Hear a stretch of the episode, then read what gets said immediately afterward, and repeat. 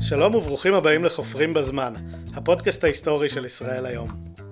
איש היה בישראל, בר כוכבא שמו.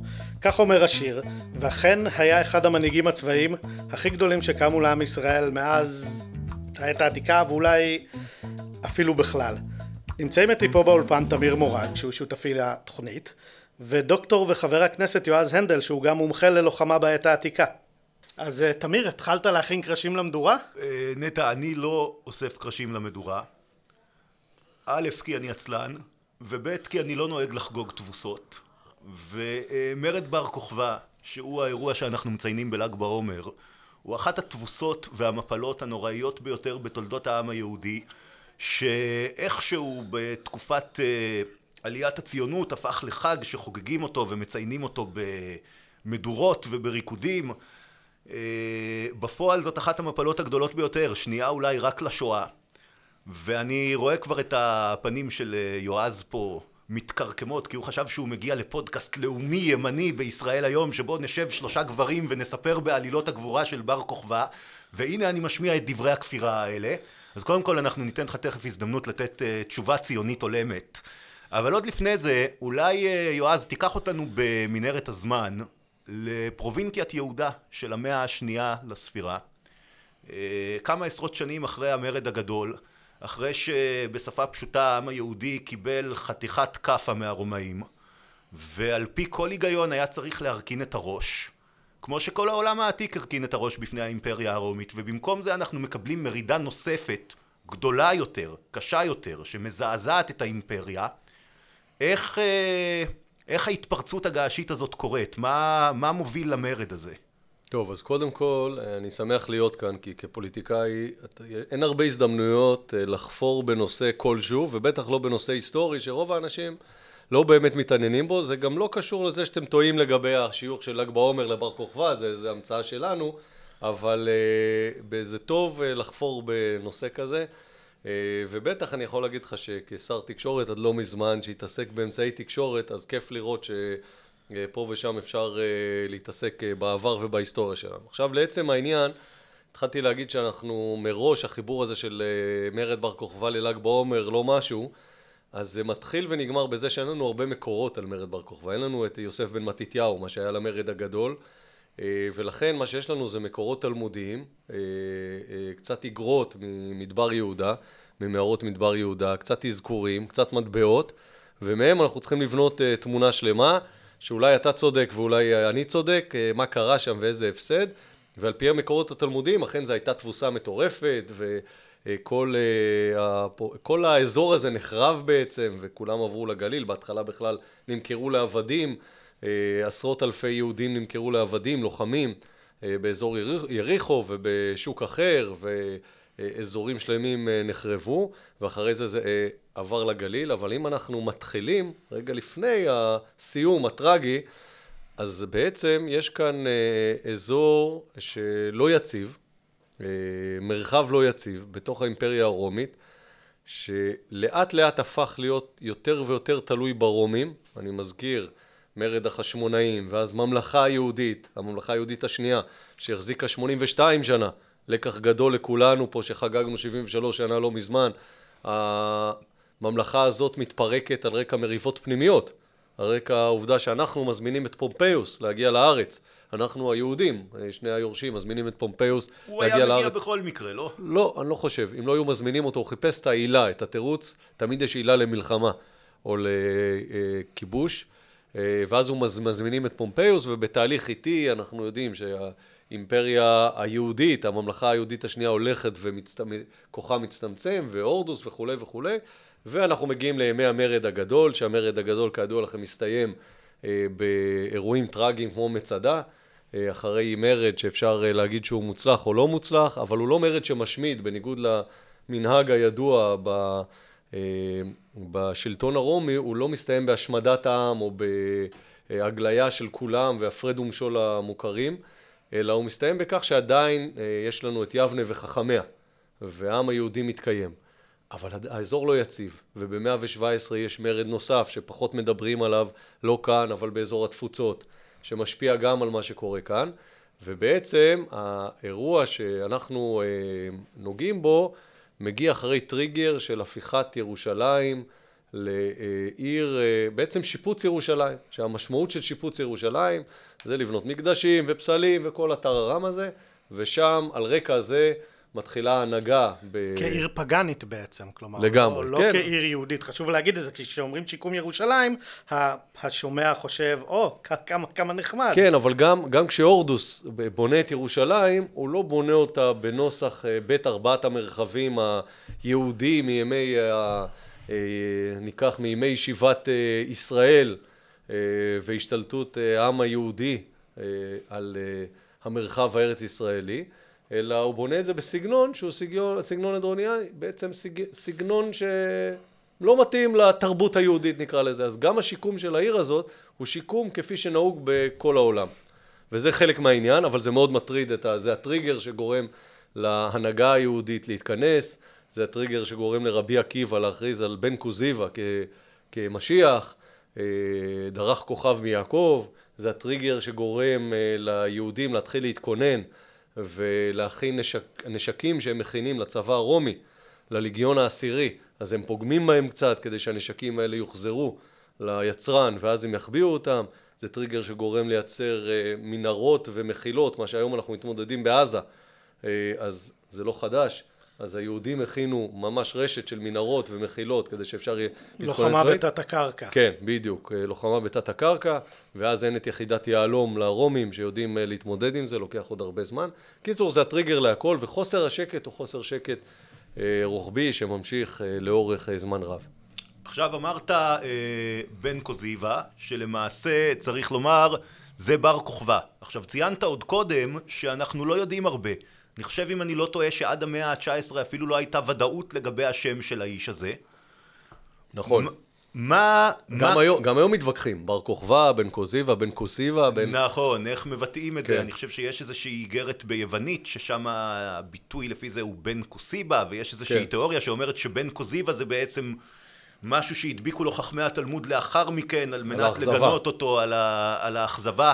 מה, מה... בתעודות הוא מופיע, בתעודות שנמצאו אה, ב- במערות, אה, במערות ים המלח, הוא מופיע כבן כוסיבה. נכון. כן. וזה, וזה גם מרמז על המקום שממנו הוא בא באזור יהודה.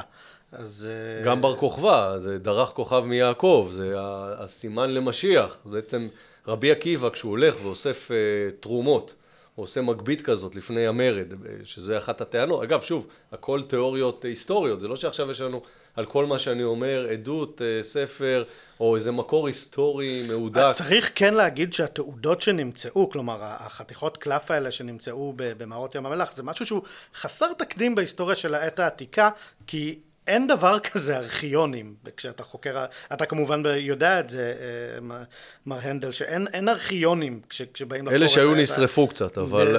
קצת, אבל- אה, כן. וזה ספציפית, זה מכתבים של המזכיר הצבאי שלו כנראה, כך סבורים היסטוריונים, אה, לכל מיני טיפוסים ששירתו תחת פיקודו, שזה ממצא שהוא, שהוא מדהים, ובכל זאת צריך, ל, צריך ל, ל, להתייחס לזה ש, ש, ש, ש, שיש כזה דבר בכלל.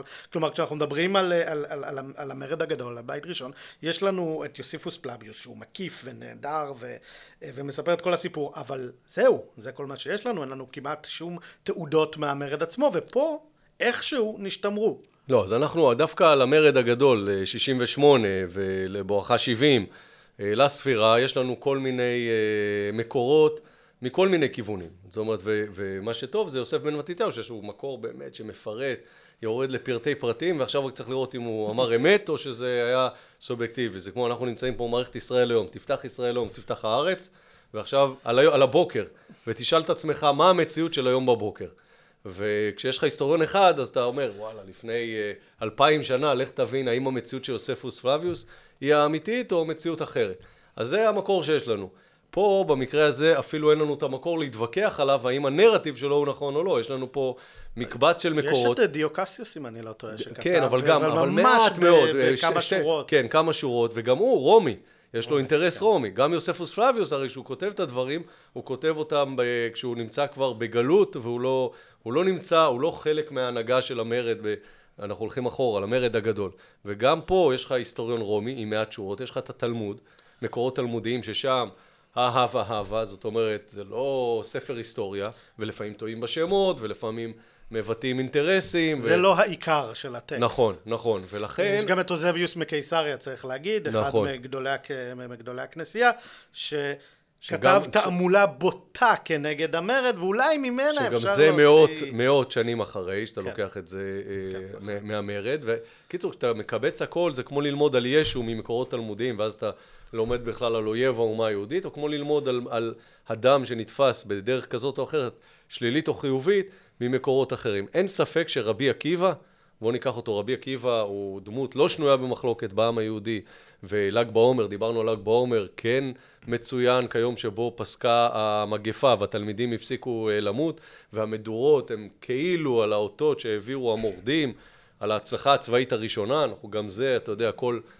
הכל שנוי במחלוקת באמת של הדבר, אבל כשמסתכלים על, ה, על אה, רבי עקיבא, רבי עקיבא היה משוכנע שבר כוכבא, כפי שאנחנו אה, מכנים אותו מאז, אה, בשנים האחרונות בוודאי, ב- שמעון בן קוסיבה כן, כנראה, לפי אז, ה... אז אם אנחנו אותו שמעון נשיא ישראל, לפחות רבי עקיבא ראה בו דמות פוליטית, מנהיגותית, צבאית, מהמעלה הראשונה, כזו שאפילו נתן לה את התואר, בה משיח. עכשיו אנחנו, אני, אני התחלתי פה עם קצת אה, להוריד את המורל, אז עכשיו אני רוצה קצת להעלות את המורל בחזרה. המרד הזה שמסתיים באסון גדול, זה חתיכת מרד. זה לא איזה יתוש קטן שמזמזם בשולי האימפריה הרומית, זה דבר שמשחרר לקיסר אדריאנוס כמה פיוזים. אה, ואנחנו לא יודעים, כי כמו שאמרת אין הרבה מקורות, אבל מהרמזים שיש לנו, כנראה שיש פה כמה ליגיונות רומים, או לפחות אחד שמושמדים לחלוטין. כן, ה-22 הושמד לחלוטין, העשירי, העשירי אנחנו חושבים שחטף מכה קשה. פרטנזיס, כן. לגיון הברזל. כן, עכשיו, מה, למ- למה אנחנו, גם זה, אתה יודע, זה עדות על עדות על, אה, על אזכור, כי הוא לא אומר לי ולקוחותיי שלום באיגרת. אה, כשהוא כותב האיגרת סיכום, הוא לא, הוא לא, זה כמו שהתרגלנו ברדיו בשנות ה-70 וה-80, אני לא התרגלתי, נולדתי בשנות ה-70, אבל מי שזוכר, בשנות ה-80 וה-90, כוחותינו שבו בשלום לבסיסם. אה, וכשלא כשלא אמרו את זה בחדשות, אז היה שם קוד לזה שמישהו נפגע. אז אה, הוא בעצם שולח סיכום לסנאט, וכל סיכום כזה מש, מסתיים במילים ב- האלה, והפעם זה משום מה הפעם אין נהדר. לי ולכוחותיי שלום, כן. אז אנחנו יודעים שהליגיון ה-22 מושמד. אה, גם אבל- לא מוצאים אותו בתעודות אחרות. נכון, כלומר, הוא לאחר- גם לא מופיע הוא גם לא בתעודות. מוקם מחדש כנראה, כמו שקרה לפעמים עם נכון, לגיונות. ש- נכון, נכון. עם לגיונות אז, שהושמדו. אז מה שכן אפשר לקחת, אם אנחנו לוקחים על ה... נלך, נקפוץ קדימה ל... להוויה הציונית שמחפשת גיבורים בחזרה לארץ ולא רוצה להסתמך על, על היהודים הגלותיים, אז מה כן אפשר פה לקחת? אפשר, לקחו את מצדה כאיזה אתוס, למרות שלכאורה אנשים שם נלחמו והתאבדו. לא קרה אירוע טרגי. ניצחון ב- גדול לא היה שם. בכל קנה מידה אז לוקחים את זה כאתוס, ולוקחים את בר כוכבא כמנהיגות אה, צבאית. ול"ג בעומר, לא רק שהוא אה, אה, משוייך לבר כוכבא במאה אחוז, אלא הוא גם הופך ליום הקמת צה"ל. והכל פה סביב, אה, סביב ל"ג בעומר נבנה אתוס שלם של אה, יהודי חזק, גיבור, שיודע להילחם ויודע לנצח. ואולי, אולי, אתה יודע, יש כאלה שחוקרים את הנרטיב הציוני ומתעסקים בפן אה, ההתאבדותי של הציונות, המוכנות ללכת ולהשלים את המשימה בכל מחיר, ולמרבה המזל, המוכנות הזאת לא נבחנה כמו במצדה או כמו בימי בר כוכבא, אלא הגענו למדינה, אמרת שאני צריך לתת פה לאתוס הציוני והחיובי, אז למדינה פורחת ומשגשגת, שעכשיו 73 שנים אחרי הקמתה חוגגת את אה, ל"ג בעומר ועם כל המשבר הפוליטי שבו אני נמצא עדיין מסביב פריחה וצמיחה של אה, 73 שנה ו- וגם סיפורים, אה, אתוסים שנבנים.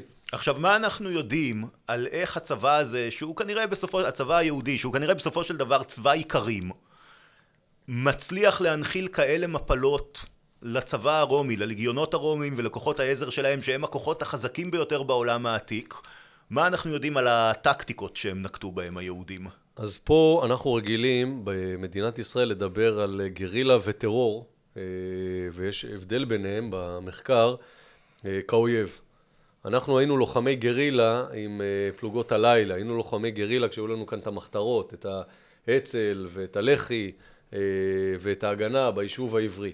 פה, אה, במקרה... וגם צריך להגיד במחצית הראשונה של, אה, של מלחמת השחרור. אה, נכון. ב- הפשיטה על סאסא, זה הרבה יותר... לא, אבל זה עדיין, זה עדיין סמי צבא, זה עדיין צבא שרוצה, אם אנחנו, להבדיל אלף אלפי הבדלות, אם נלך לחיזבאללה, הוא ארגון טרור שהפך להיות ארגון גרילה, שהיום הוא סמי צבא. הוא מתעסק, הוא כבר ארגון צבאי, שאפילו יושב בסוריה ויושב בלבנון. פה, במקרה הזה, יש לך אה, גרילה, אה, לוחמת גרילה פר אקסלנס. ולוחמי גרילה, שמה שהם עושים הם קודם כל בעורמה משיגים נשק. זה השלב הראשון. הם עורמים כלי נשק ופוגמים בנשקים, הם בעצם מפעל ייצור של כלי נשק. אגב, זה מראה את האמון האדיר שהיה לרומאים ביהודים ואת הביטחון שלהם שלא יהיה מרד. הם נתנו ליהודים לייצר את הנשק בשביל הליגיונות. זה מראה את התפיסה הרומית שאומרת, אתה מגיע למקום, אתה לא מגיע אליו ככובש ונעלם, אלא אתה מגיע למקום, אתה מייצר, קודם כל אתה לוקח מיסים, אתה מקיים מפקד על האנשים, אתה יודע כמה אנשים גרים, גרים שם. אה, קח לדוגמה את מדינת ישראל, עד היום אנחנו מתווכחים כמה פלסטינאים גרים באיו"ש. ויכוח שהוא חסר תקדים בעת המודרנית. אנחנו מתווכחים על מיליון איש, יש כאלה שאומרים לך שיש מיליון וחצי פלסטינים, יש כאלה שאומרים לך שיש 2.5 מיליון פלסטינים, אני מדבר רק על אה, איו"ש, לא על אה, רצועת עזה. ברו, ב, בתקופה הזאת אין מצב שמתווכחים על מיליון איש. יודעים בדיוק כמה אנשים יש. ולמה יודעים כמה אנשים יש? כי כל אחד משלם, משלם מיסים.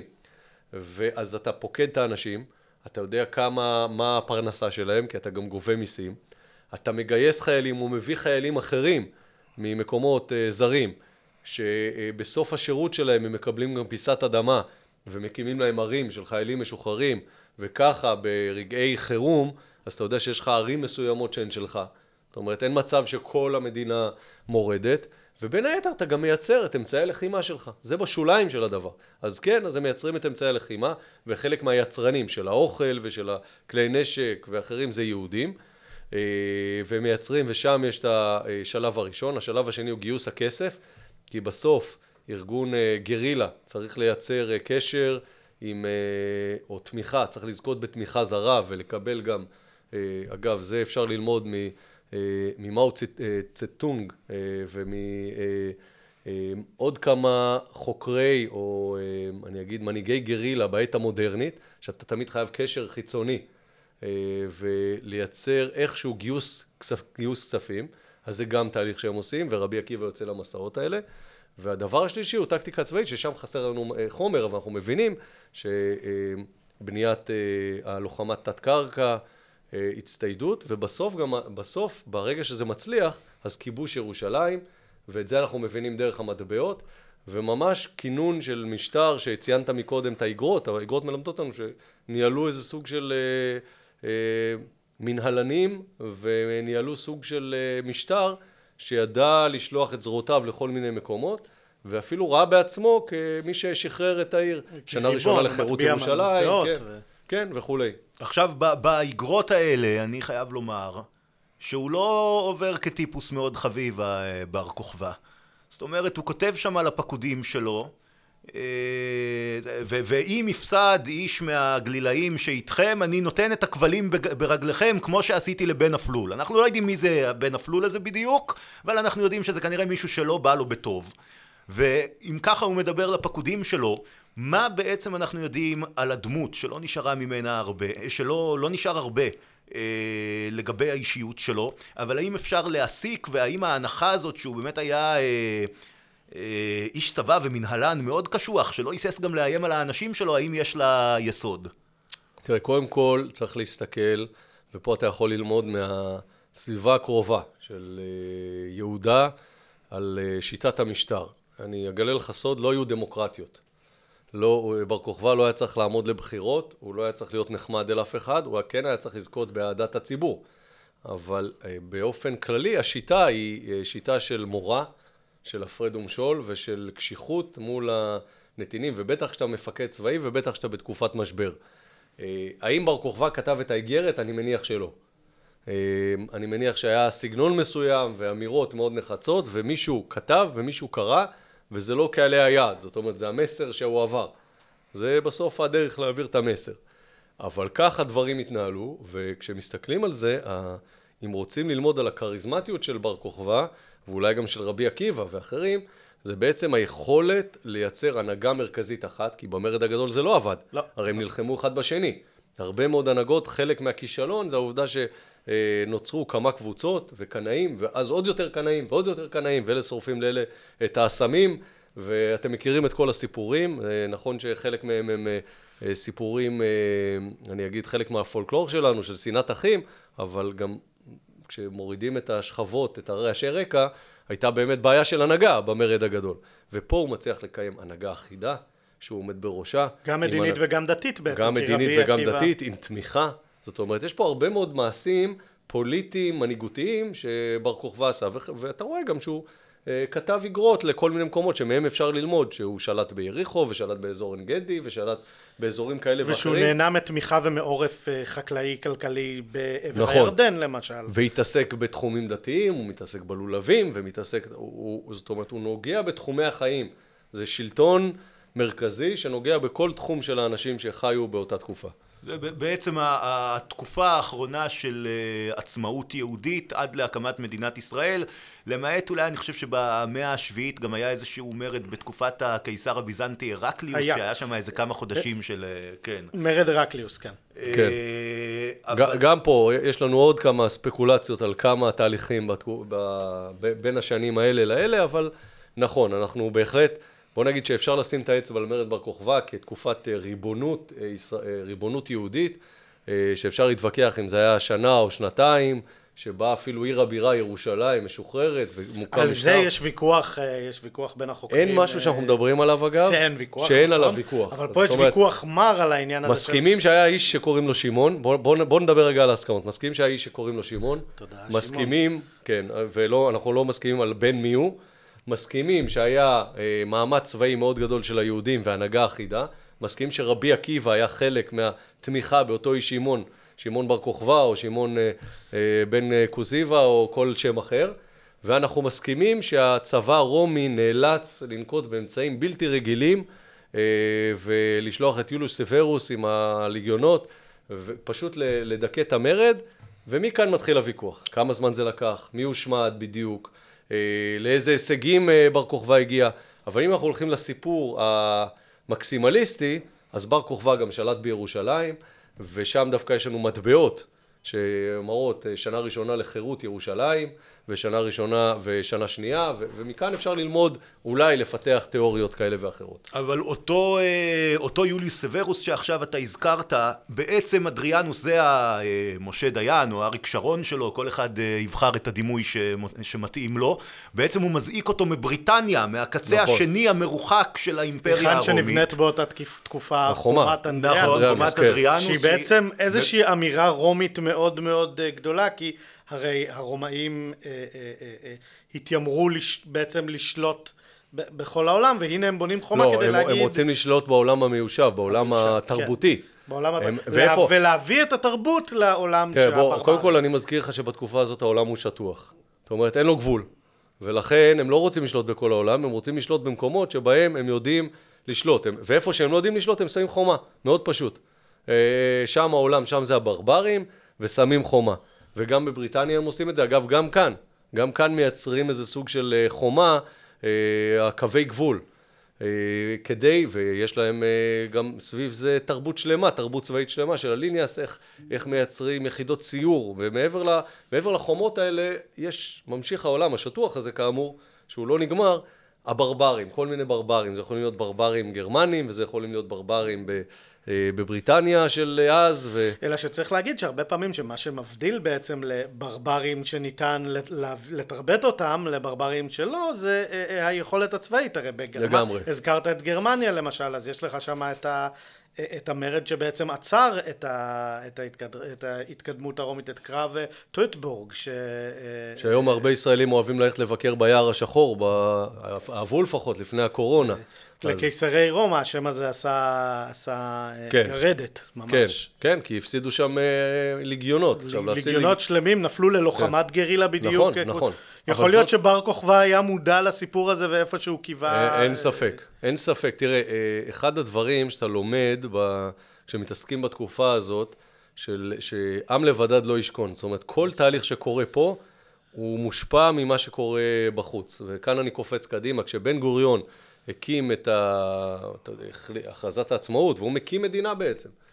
הוא גם מסתמך, הוא גם מחפש את בעלי הברית, וזה אגב אה, אסטרטגיה מדינית שאנחנו נוהגים בה מאז, מחפשים בריתות עם גורמים חיצוניים.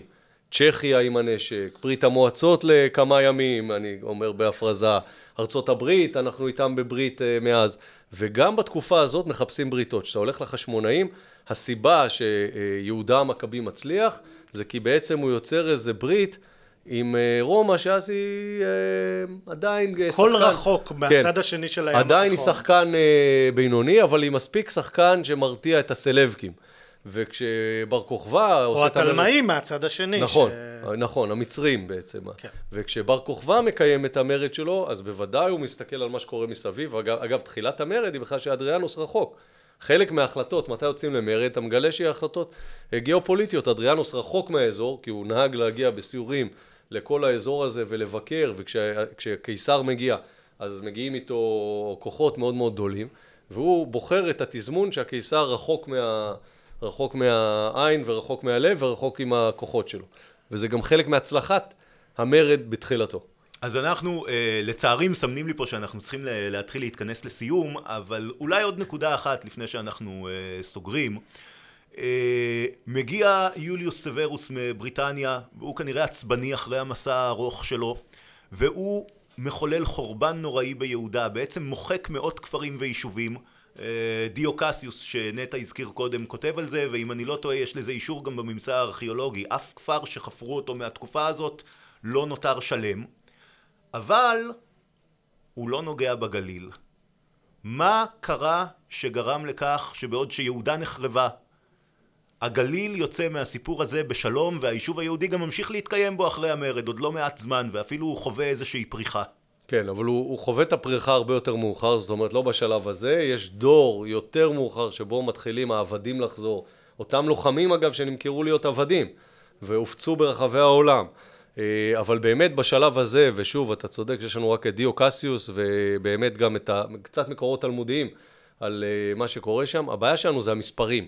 כי לפי המספרים, לפי המקומות שהוחרבו, היה פה מיליונים על מיליונים של לוחמים ויהודים אה, ב, ביהודה, ואלה לא, לא מספרים שמסתדרים לנו בדיוק, לכן אנחנו יוצאים מנקודת הנחה שיש הפרזה קצת, אבל זה חורבן, חורבן גדול, ובעצם כשמדברים על גלות של אלפיים שנה, ואנחנו פה סוגרים מעגל עם הציונות, זה טוב לסיום, אז כשמחפשים את הגלות הזאת, אז הגלות היא אה, בהחלט, אפשר לשים את השורשים שלה בדיוק בנקודה הזאת. כי, כי ה, שמים אותו בדרך כלל 70 שנה יותר מאוחר, יותר מוקדם, אה, אה, סליחה, 62 שנה יותר מוקדם במרד הגדול, אבל בעצם כאן האזור הזה הופך להיות אה, שומם ומבחינה יהודית, ומעטים אלה שנשארים באזור יהודה באמת עוברים לגליל ומתחילה תקופת המשנה והתלמוד ואחרי זה וימי הביניים ואנחנו באיזה תקופה ארוכה שבה דור אחרי דור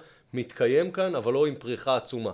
בגליל אכן יש את אושה ויש פריחה מסוימת, אבל זה לא מחזיר אותנו לאותה, לאותו, אה, לא לאותה הממלכה היהודית וגם לא ליבנה וחכמיה, לאותה פריחה יהודית שאחרי חורבן הבית. אה, וזה סימן דרך, ולכן בעצם הציונות מחברת מעגל, היא מנתקת את ה... מ-135, סוף מרד בר כוכבא, ועד אה, החזרה, תיקחו 48, אבל זה לפני זה, עליות הראשונות, יש איזה חיבור. פתאום... מבר כוכבא עד השומר בעצם. בדיוק, אתה יודע מה זה, אפשר לחבר את זה שם, אבל קופצים על איזה 1,900 שנה. אה, פחות או יותר. של קופצים, היסטוריה יהודית. של היסטוריה אה, יהודית, שהיה בה המון המון דברים, וסיפורים, ו, והתפתחויות, ובבל, ו, ותלמוד, ו, וקראים, ואלף ואחד נושאים. קופצים על התקופה הזאת ומתחברים מלוחמים, מלוחם ללוחם. אה, ממרד בר כוכבא לצה"ל. עכשיו הגליל נהנה מהפטור מהחורבן הרומי כי בעצם התושבים שלו דפקו בארז לאחים שלהם ביהודה ואמרו להם אתם רוצים לריב עם הבריון הרומאי הזה בסדר אבל אנחנו לא מתערבים ואנחנו לא מורדים או שהם כן השתתפו וכן סייעו במרד? השתתפו, שוב אנחנו עוד פעם אנחנו לא יודעים במאה אחוז כי לא, לא הגענו לרזולוציה הזאת, ואתה רואה שהאגרות לא מגיעות עד uh, הגליל, הן uh, מצפינות uh, לא, לא כל כך רחוק, אבל uh, אתה בהחלט רואה שהייתה הנהגה אחידה. וגם יהודים מהגליל הגיעו לאותו מרד. הניחוש אבל... באמת הוא שבעצם אה, אה, מה שקרה הוא שהגליליים אכן נלחמו במרד, אבל הם נלחמו בו ביהודה ולא בגליל. בדיוק, המר, המרכז הוא כאן, פה זה האירוע. האירוע נמצא כאן, והגליל הוא בסך הכל נקודת מעבר. ומאחר והרומאים לא, נצ... לא- כן. לא נדרשו לכבוש את הגליל, עכשיו, הם גם החליטו לא להרוס אותו. מגיעים כוחות מסוריה, הם עוברים דרך הגליל, אז בדרך הם קיבלו מים ואוכל ועשו מה שצריך ולא הפריעו להם, אבל המלחמה היא כאן. ולא רק כאן, היא גם יורדת, זאת אומרת, לא רק ביהודה, אזור ירושלים, זה יורד למדבר יהודה ויורד דרומה, בקיצור, זה, זה מוקד הלחימה, אה, מוקד ההצלחה, מוקד הלחימה, אה, ולכן גם הגליל אחרי זה פחות או יותר אה, משתקם במהירות, גם עם החיים היהודיים, גם עם החיים התרבותיים, עוד לוקח זמן, אני מזכיר שיש גזרות שמד, השמד ברגע שאחרי, ויהודים, בעצם הדת היהודית היא דת אסורה על פי השלטון, ולוקח זמן עד שמותר שוב פעם לדון, ועד שמותר שוב פעם להסמיך רבנים, ויש סיפורים, וסיפורים אה, על סיפורים, על אה, גיבורי, ה, אה, גיבורי החכמים שהוסמכו בסתר, והעבירו את, ה, את עיקרי הדת, ולימדו, וכולי וכולי, אבל בסופו של דבר, העם היהודי, הארץ ישראלי, מתקיים בגליל, עובר למרכז הכובד שלו עובר לגליל, אושה וציפורי ועוד ועוד, וביהודה באמת יש חורבן, כשתמיד, תמיד צריך להגיד, נשארים אה, נציגים. יש כפרים קטנים שעדיין מתקיימים, יש אה, אה, עוד אה, נציגויות פה ונציגויות שם, ומרכז הכובד של העם היהודי עוזב את, את ארץ ישראל.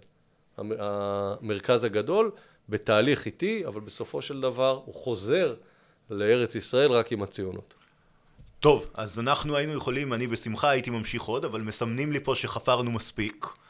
אז... אה, לעולם לא מספיק, לעולם. כן, יש עוד המון אגב חפירות לעשות בנוגע לחפירות אמיתיות, בנוגע למרד בר כוכבא, ויש עוד המון מקומות בארץ לגלות, ומגלים אותם, וזה חלק, מה, חלק מהמשימות שלנו, כי יש, אה, אפשר עוד לגלות על המרד הזה, תראו כמה תעלומות, עם כמה תעלומות אנחנו נשארנו, ואם אנשים אה, נשארו איתנו עם הפודקאסט הזה, וזה הספיק... מספיק היה מעניין בשבילם, אז זה כבר הישג בעיניי. יופי, דוקטור יעז הנדל, נטע בר, היה כיף, תודה רבה. תודה רבה לכם.